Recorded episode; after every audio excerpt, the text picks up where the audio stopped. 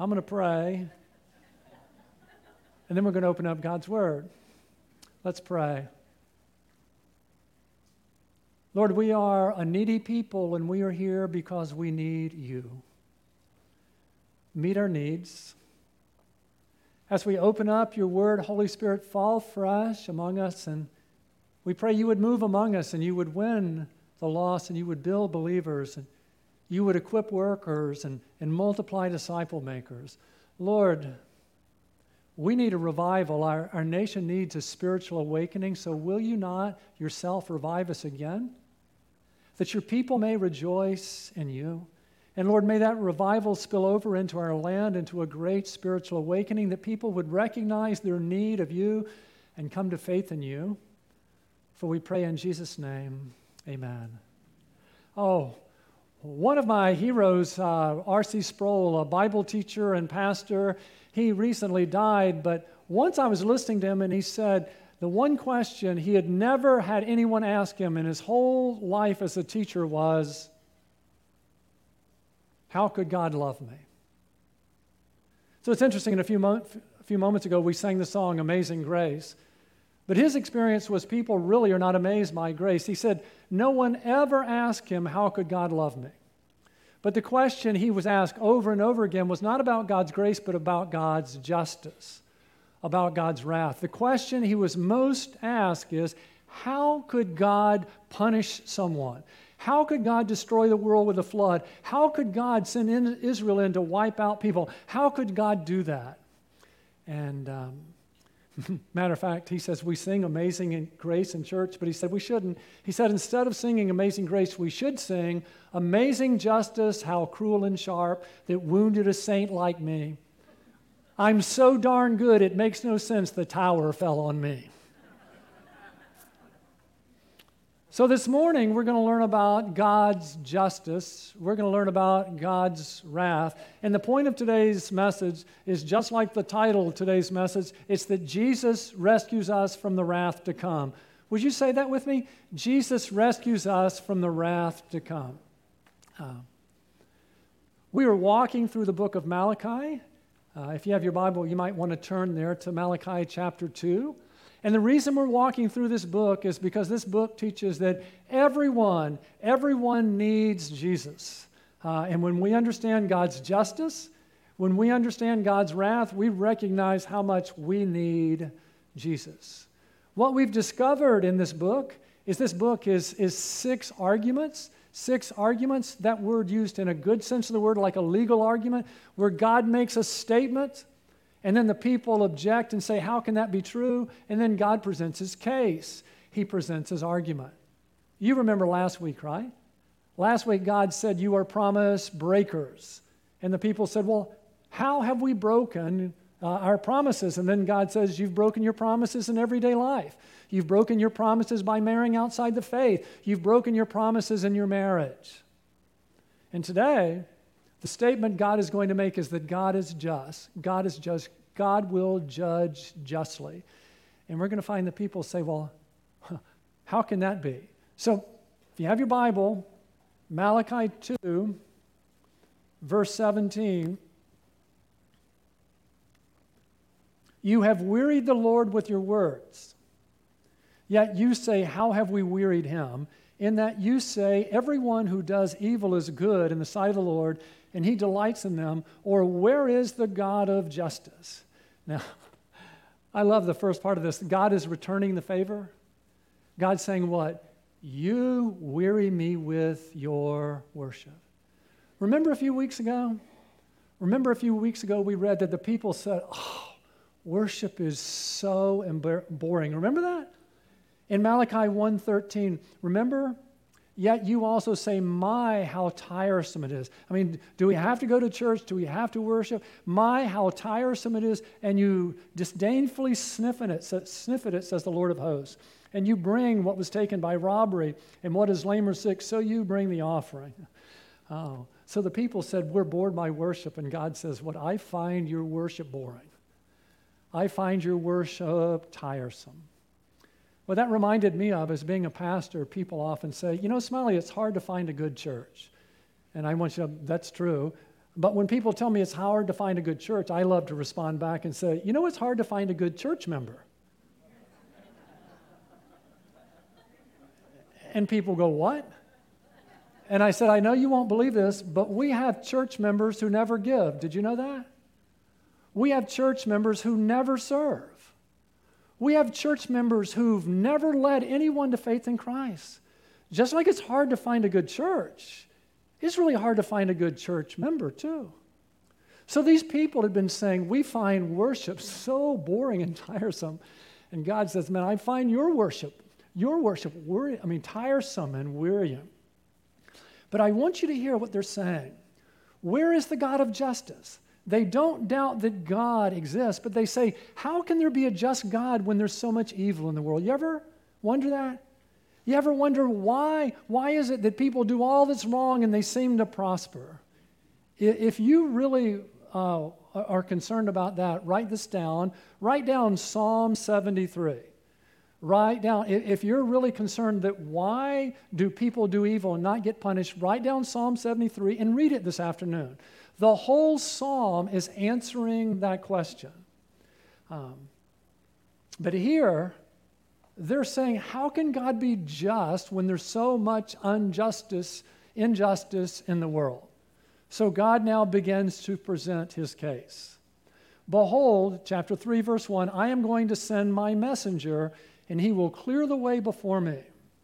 Listen, God is just. He will judge justly. And so God's going to lay out his case. He's going to send two messengers. And the first messenger, this passage, uh, it really refers to John the Baptist, who would clear the way before the Lord. A couple of hundred years earlier, Isaiah, the God spoke through Isaiah in Isaiah 40, verse 3, and said, A voice is calling, clear the way for the Lord in the wilderness, Make smooth in the desert a highway for our God.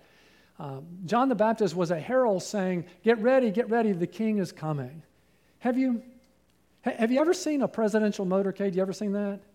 In front of the president's car, what they have other cars, they have motorcycles, and, all, and they go and they clear the way and they park in all the intersections so nobody can T-bone the president. They go before them and say, "Clear the way! The president's coming! The president's coming!" That's what John the Baptist did. He went before Jesus and said, The king is coming, get ready. The Savior is coming, get ready. The Messiah is coming, get ready.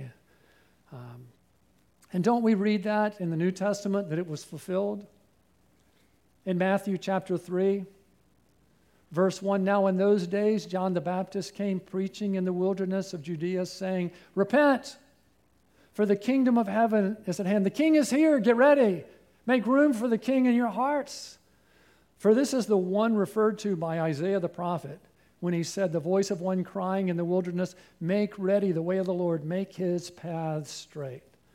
Um, so, are you concerned about God judging justly? Listen, he, he's sending a messenger. His name is John, saying, Prepare yourself for the king. Um,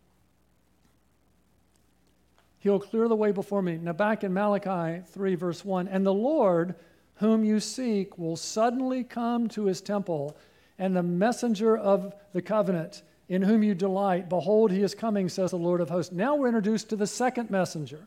John would come saying, Get ready for the king, and then the Lord himself would come uh, into his temple. So, um, I mean, you, you know what we celebrate at Christmas, right?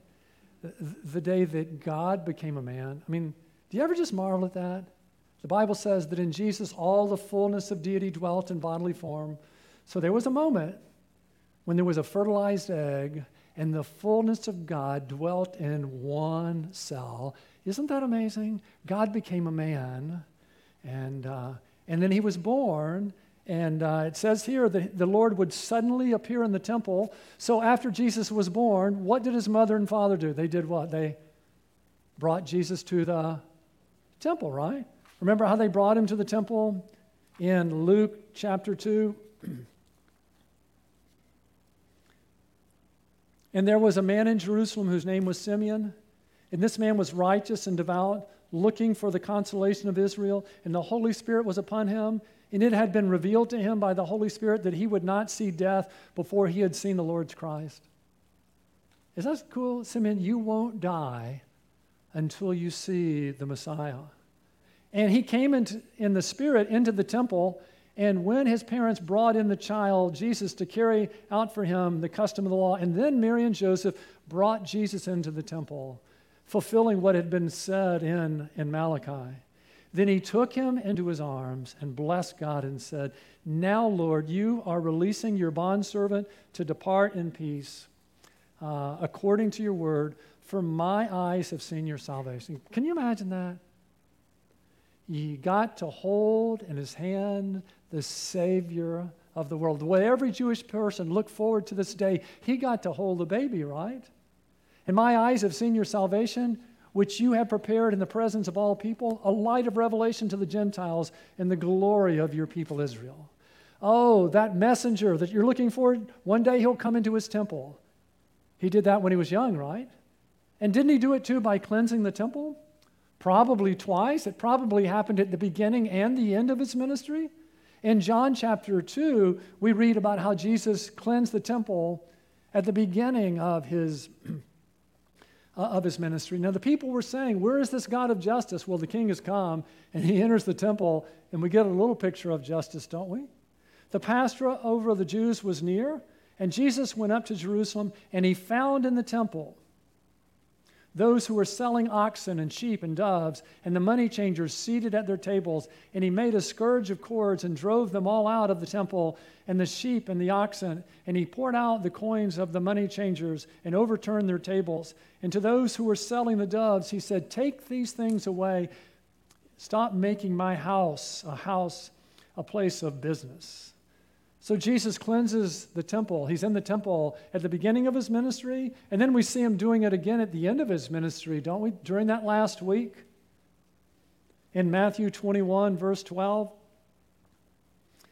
And Jesus entered the temple, and he drove out all those who were buying and selling in the temple, and overturned the tables of the money changers and the seats of those who were selling doves. And he said to them, It is written, My house shall be called a house of prayer but you are making it a robber's den. Oh, you want the God of justice? He's sending a messenger saying, Get ready for the king. And then the messenger himself will come. He'll come into the temple, the messenger of the covenant. Now, a covenant is a binding promise. And the covenant he's speaking about is the covenant that God made with Abraham. And it had two lines it had a top line and it had a bottom line. And the top line, he said to Abraham, I will bless you. And the bottom line, he said, and you will be a blessing to all the nations. Um, he said, in your seed, all the nations of the earth will be blessed. And Jesus was the fulfillment of that covenant, he was the messenger of the covenant. but who can endure the day of his coming? And who can stand when he appears? For he is like a refiner's fire and like fuller's soap. He will sit as a smelter and purifier of silver, and he will purify the sons of Levi and refine them like gold and silver, so they may present to the Lord offerings in righteousness. Then the offerings of Judah and Jerusalem will be pleasing to the Lord, as in the days of old, as in former years. Now, Malachi begins to blend Jesus' first coming with his second coming. Uh, if you're new, Jesus has come and Jesus is coming again. Jesus came the first time to seek and save the lost. What we celebrate at Christmas is how Jesus came as a suffering servant to seek and save the lost. But listen, his second coming, Jesus is coming again, not as a suffering servant, but as a conquering king. And when he comes, it's going to be in judgment. He'll come in judgment and to usher in the final state of things. And what we've been learning the last few weeks is grace is not about Jesus lowering the standard. What we've been learning is grace is Jesus forgiving us. And then Jesus moving into us and giving us the Holy Spirit to lift us to the standard. He's purifying us, just like a refiner's fire. Listen, a refiner's fire is not like a forest fire that destroys everything, it refines metal. And as fuller's soap that cleanses like a smelter. Jesus is purifying the people in whom he lives. We call that sanctification, right? That process of becoming more and more like Jesus. Don't we see that in 1 John chapter 3? Uh, in, in 1 John chapter 3, See how great a love the Father has bestowed on us that we would be called children of God, and such we are. Are you a Christian? Listen, Jesus rescues us from the wrath to come, but he does so much more than that, too. We get adopted. We're children of God. For this reason, the world does not know us because it did not know him. You ever feel like you don't really belong here? That's a good thing. Listen, the world didn't know Jesus and won't understand us either. Beloved, if you're a Christian, we're beloved, beloved now. Already, now we're children of God and it has not appeared as yet what we will be. We know that when he appears, we will be like him because we will see him as he is. One day, Jesus is coming back. One day, we're going to see him, and God will uh, finish his work in us and make us like him. But notice what's going on in the lives of Christians now. And everyone who has this hope of being with Jesus forever, forever, and everyone who has this hope fixed on him purifies himself just as he is pure. When Jesus moves into us, He's that refiner's fire purifying us. He's that fuller's soap who's washing us and cleansing us so that we become more and more like Him. Back to Malachi, verse 5 Then I will draw near to you for judgment. Uh, and I will be a swift witness against the sorcerers, and against the adulterers, and against those who swear falsely and against those who oppress the wage earner in his wages, the widow and the orphan, and those who turn aside the alien, and do not fear me, says the Lord of hosts. For I, the Lord, do not change. Therefore, you, O sons of Jacob, are not consumed. So now he moves from Jesus' first coming to his second coming. When Jesus comes back, it's going to be for judgment and to usher in the final state of things if, if you're new, I, I love to teach our people here at Good News that the Bible is one story. It's all gospel. It's all gospel, but it has four chapters. And the four chapters of the one story are creation and fall and redemption and consummation. And those chapters answered the big questions in life. We ask the question, where did everything come from? Chapter one, creation, God made everything and it was good.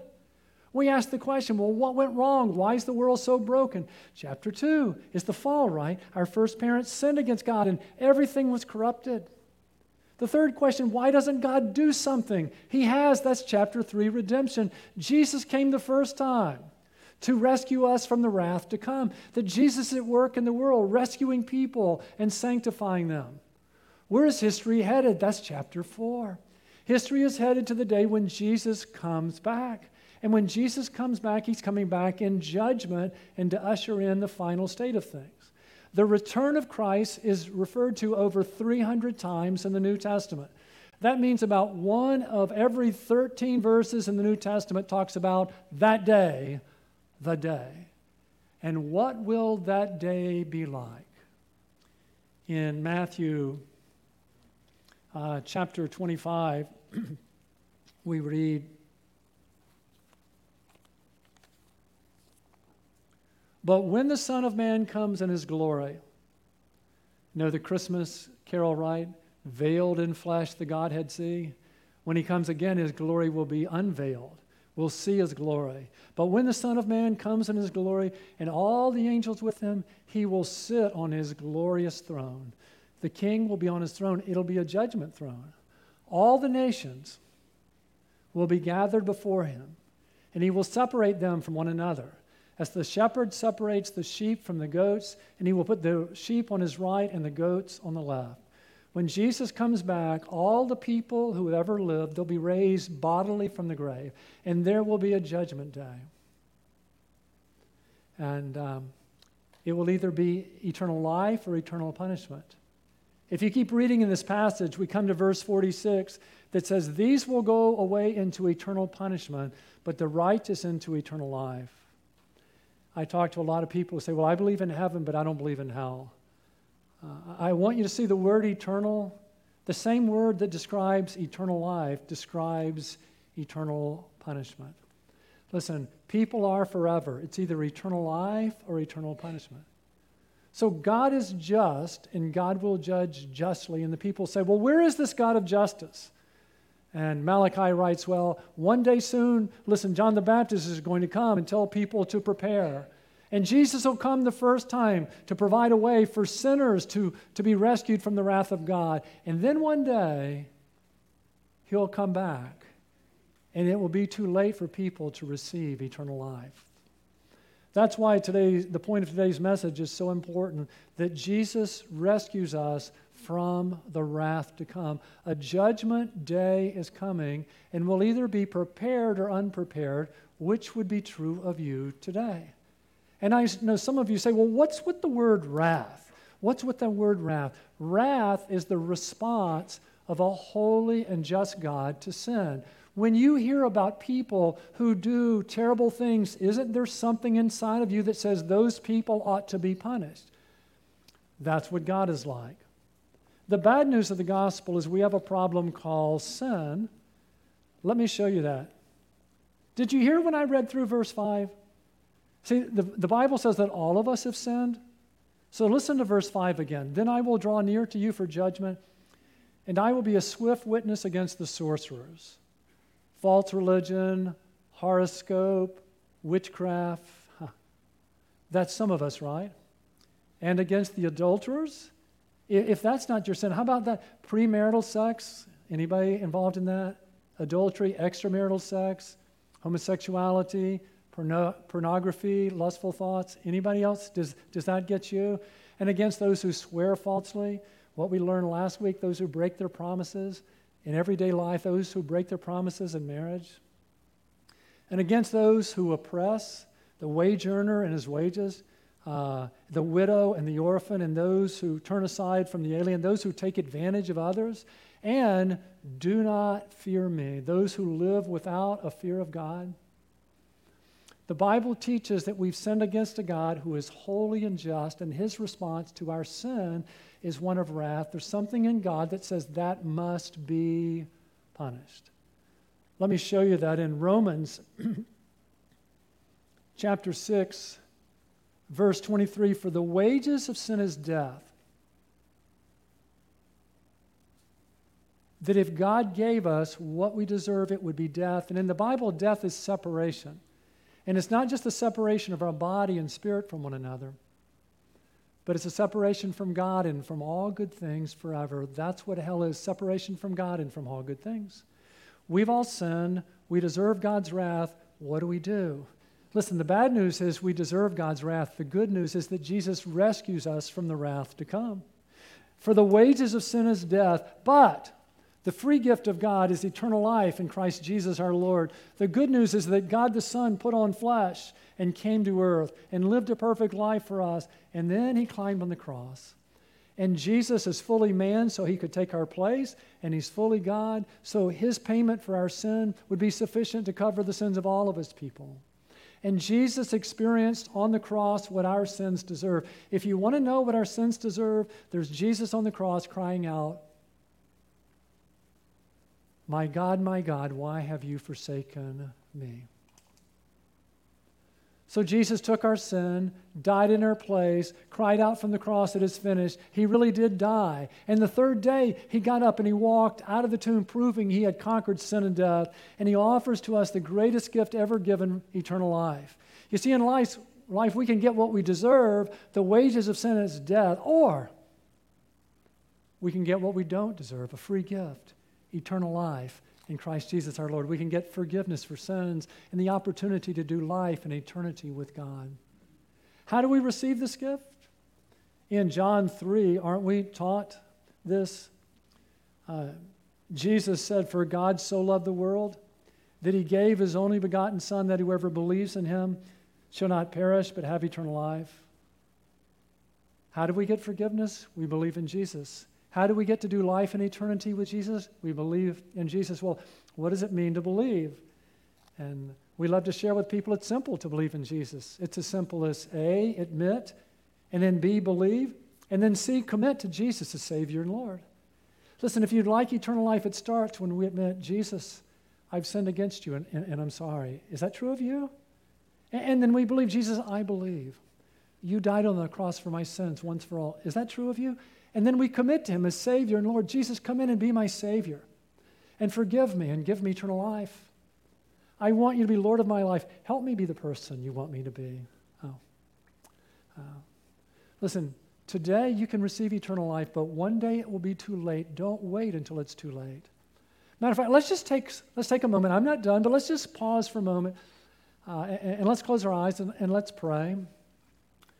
Jesus, thank you for coming to rescue us from the wrath to come. Thank you for dying and rising so we could be forgiven and, and live forever. And listen, if, if you're here and maybe for the first time you've come to understand the gospel and you want eternal life, you'd like to be forgiven, you'd like to do life in eternity with Jesus, Jesus is here.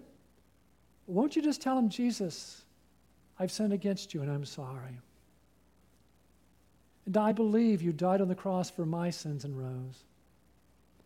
And I want you to come in and be my Savior and forgive me and give me eternal life.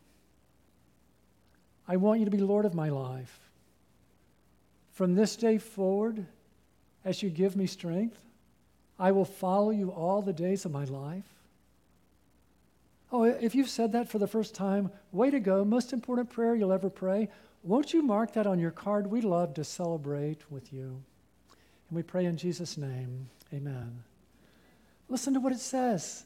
If, if you put your trust in Christ, for God so loved the world that he gave his only begotten Son, that whoever believes in him shall not perish, but have eternal life. For God did not send the Son into the world to judge the world, but that the world might be saved through him. So, what have we learned? We've learned that Jesus rescues us from the wrath to come. So, I want to give you an action step for this week, an action step. And the action step is very simple. I want you to believe the gospel. I mean, we believe the gospel when we get started, but it's important that every day of our lives we, we believe the gospel. And so I want to share with you three ways every day I seek to believe the gospel. And the first is to be thankful. To be thankful. Every morning I get up, and I have breakfast with Jesus, and I say, Thank you. Thank you for rescuing me from the wrath to come. You know why that's so important? Because we couldn't live if we thought there wouldn't be a judgment day. Isn't that true? We couldn't live if we didn't think that one day justice would happen. I mean, we see people doing terrible things and we say, Where is justice? And we couldn't live if we didn't know that one day there would be a judgment day. But then as we begin to think of it, we also think we can't live knowing there will be a judgment day. Because how in the world would we ever, be able to stand before God on that judgment day? Uh, let me illustrate that for you. When I used to live in Boca Raton, I lived in a development called Loggers Run.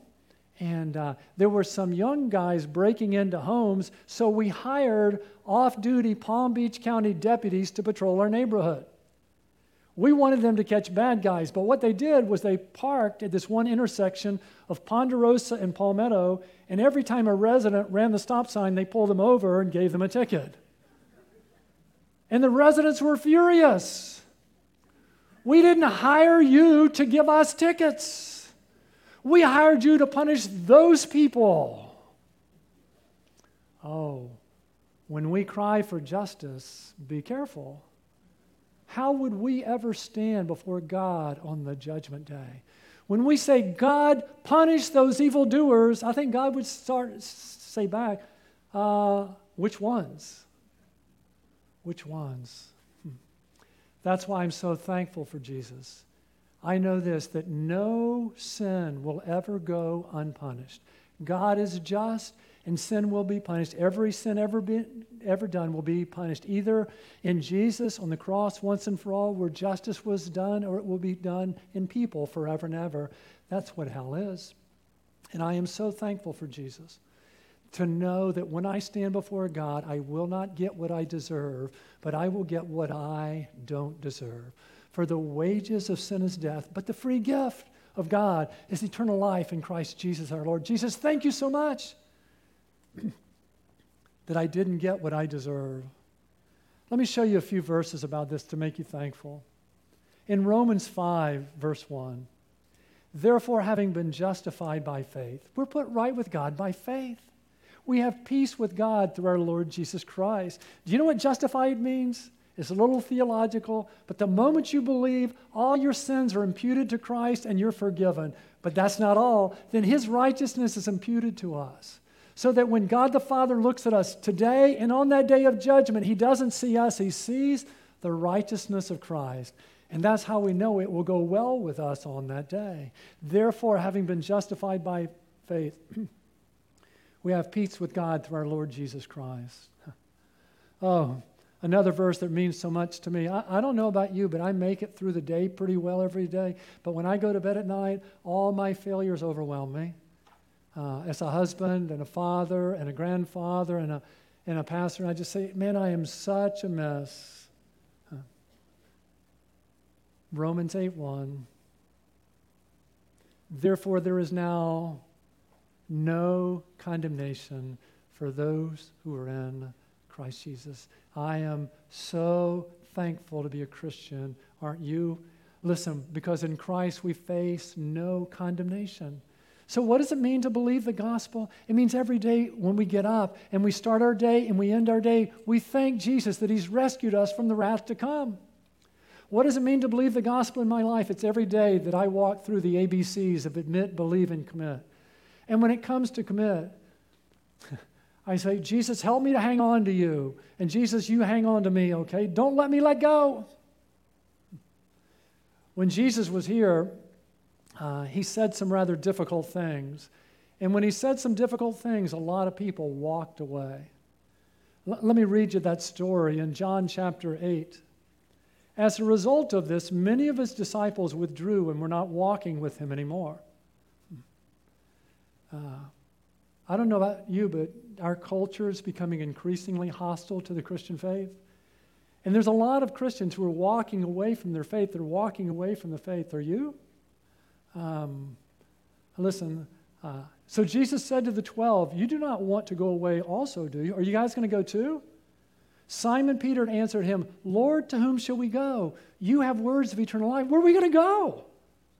That's me. Where am I going to go? Jesus has words of eternal life. We have believed and have come to know that you are the Holy One of God. I don't know if anybody's ever told you this, but none of us is getting out of this alive. I don't know if anybody's ever told you this, but none of us are getting younger. What's your plan for the future? What's your plan for the judgment day? My plan is Jesus Christ. He's my only plan, so I'm going to hang on to him, and that comforts me. But what comforts me a lot more is that He's promised to hang on to me. That's why it's so important to believe the gospel, is to thank Him for rescuing us from the wrath to come. But it's also every day to say, Jesus, I want to hang on to you and you hang on to me. Because where am I going to go? You have words of eternal life. The third thing that believing in the gospel says to me is how important it is that we share the gospel with others. We share the gospel with others. Having lunch with a guest this week, and um, she says, Smiley, I've got a question for you. Why did Jesus put me here on earth? Uh, would you like to know the answer to that? Let me show you a verse. If you've ever wondered, why am I here on earth? And you're a Christian, here's why you're on earth. In 2 Corinthians chapter 5, um, verse 20, therefore we are ambassadors for Christ. When, when, when, we get Jesus, we get a new identity. We're ambassadors. And you know what an ambassador is, don't you? An ambassador is someone who represents the president in our country in a foreign country. They're there to carry out the wish of the president in the country in a foreign country. That's who we are. We're living in a foreign country, but Jesus has appointed us as his ambassadors. So next time someone says, Who are you? Say, Well, I'm an ambassador. For who? Well, the greatest king and kingdom ever. Who? King Jesus. Oh, did you know that Jesus appointed you an ambassador where you live and work and play? You're there to represent him and his wishes in your school, in your office, on your street. And, and, and what does he want us to do?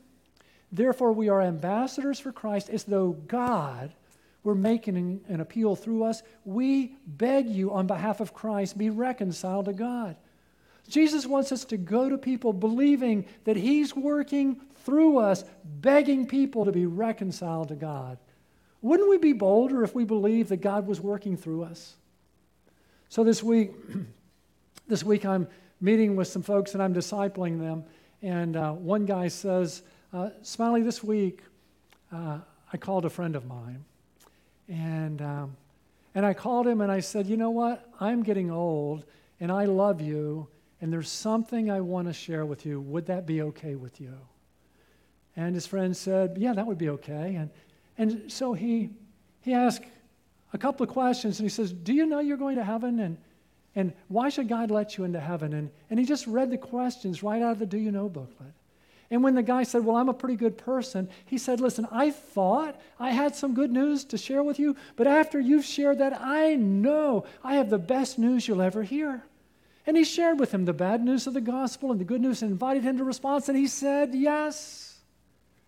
Oh, listen, we've made it so easy for you, okay? And so that's what this week we rejoice at seeing one person who came to faith in Christ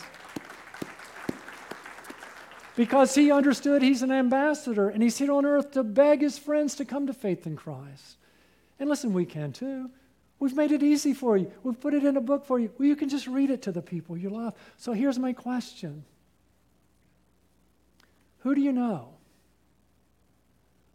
Who do you know who really needs to hear what we talked about today? Can't we learn from this man to say, hey, listen, I love you. Could I share with you what's, what's really important to me. Will you do that? You can do it. You really, really can. Therefore, we are ambassadors for Christ as though God were making an appeal through us. We beg you, on behalf of Christ, be reconciled to God. Let's pray. Jesus, thank you. Thank you for rescuing us from the wrath to come. Jesus, help us to hang on to you. And Jesus, never let go of us. Jesus, thank you for appointing us ambassadors. Thank you for giving us a purpose big enough to give our lives to. Lord, I pray this week that you would send us all out to people we love to beg them to be reconciled to you. For we pray in Jesus' name, amen. Amen.